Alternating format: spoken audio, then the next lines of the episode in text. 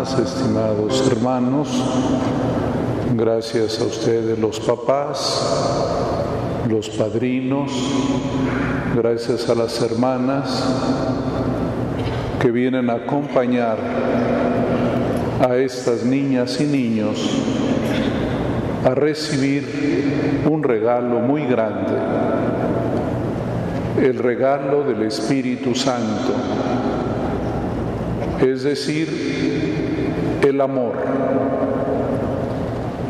Hay muchas cosas que podemos conseguir en la vida con nuestro esfuerzo, con la tenacidad, con nuestra fuerza de voluntad.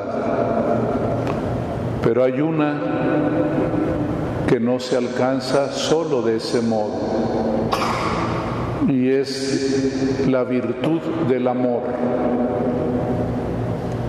Ese es un regalo misterioso que ocurre en el corazón de cada ser humano y que nunca encontramos explicación porque alguien ama, porque alguien odia, porque alguno es fácil para convivir con él, porque alguno otro se hace fastidioso y odioso,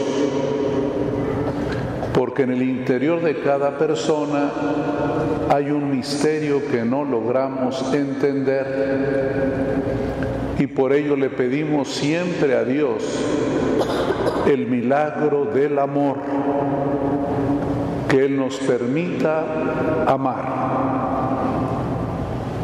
De allí el sacramento de la confirmación. Venimos a pedirle a Dios que las niñas y niños amen como Dios ama pero nosotros tenemos que hacer nuestra parte. Tenemos que disponernos para el regalo del amor.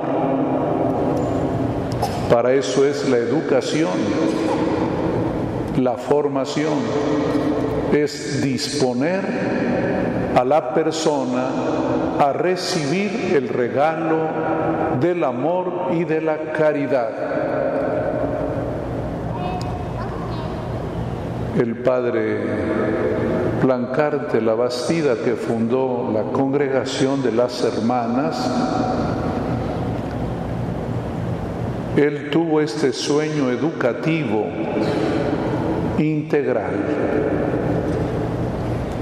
Él sabía que no bastaba que las personas que se educan sepan cosas de las ciencias, que es algo muy bueno, sino que tengan en su corazón el amor a Cristo, especialmente en la Eucaristía, que la formación cristiana sea la columna vertebral de todo el proceso educativo, porque todos tenemos que formarnos en lo que pensamos, en lo que sentimos y en aquello que decidimos.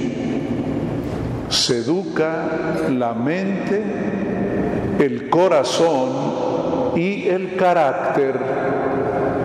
Y esto lo hacemos en forma comunitaria. Por eso la escuela es una comunidad, una comunidad educativa en la que participan primero las niñas y los niños, ustedes los papás, los docentes, maestros y directivos. Es así como se hace el acto educativo completo y nadie puede culpar al otro del problema que exista, porque son todos parte de este mismo proyecto. El Papa Francisco nos ha pedido vivir el proceso educativo como un pacto en el que nos ponemos de acuerdo, en el que cada uno comparte su preocupación y pone su parte.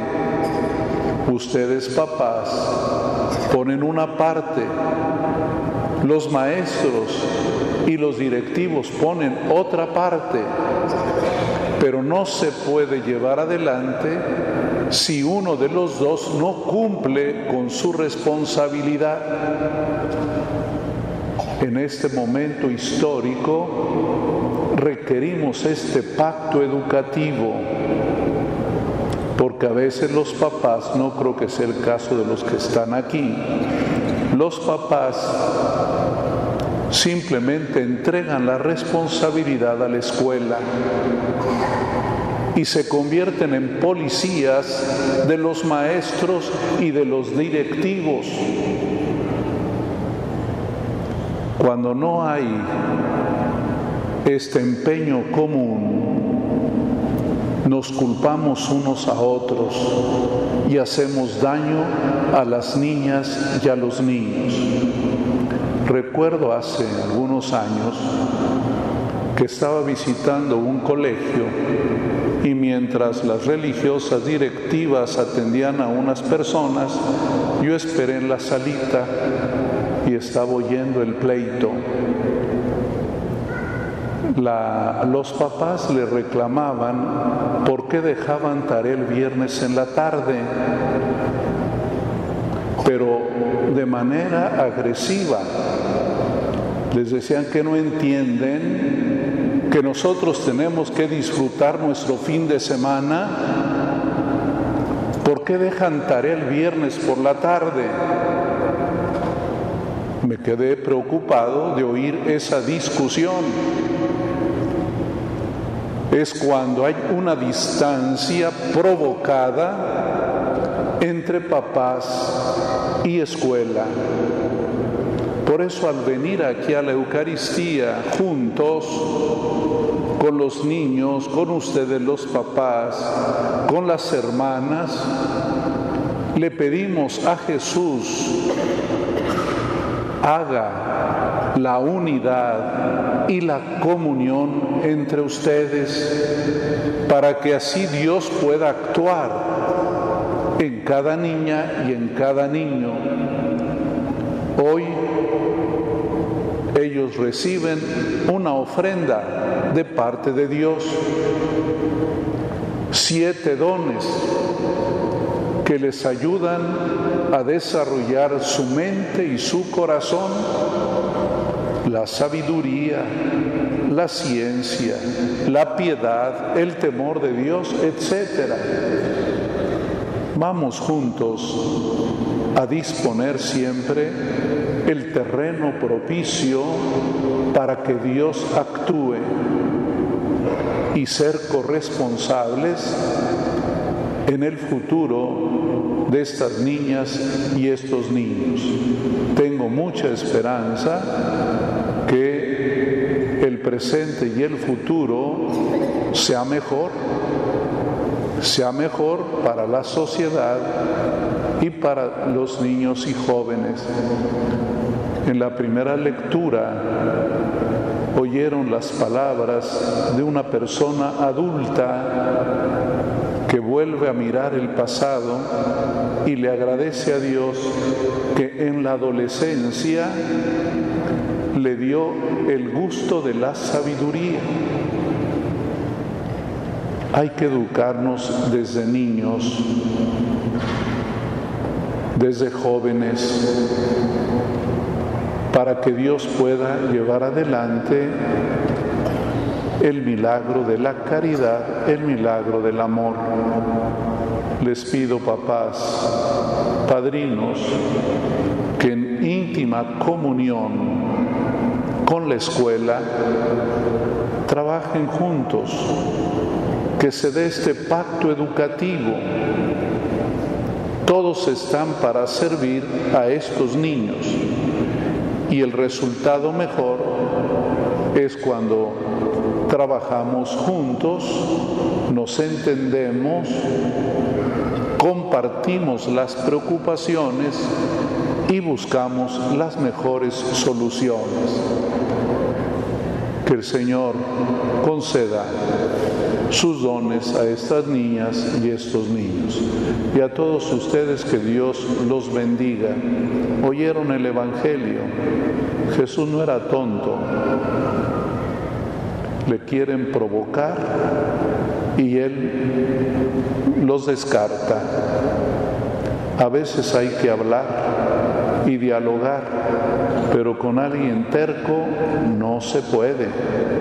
Es perder tiempo. Jesús no quiso perder el tiempo porque ya sabía que no iban a escuchar. Le preguntan a Jesús por qué razón actúas así. Y él les dice, respóndame una pregunta antes. Y no la respondieron y dijo, yo tampoco les respondo. Es importante el diálogo razonado. Cuando a Jesús le preguntan cosas con buena intención, él las responde. Cuando hay una trampa, Él no la responde. Vamos a pedirle a Dios sabiduría, inteligencia, apertura, buena intención, porque ese ha sido el sueño de los fundadores. El padre Plancarte quiso, soñó con jóvenes que tuvieran un corazón maduro, un corazón lleno de fe. Que Dios les bendiga y con mucho ánimo, con mucha esperanza, vamos a caminar en este tramo educativo de sus hijos, de sus hijas.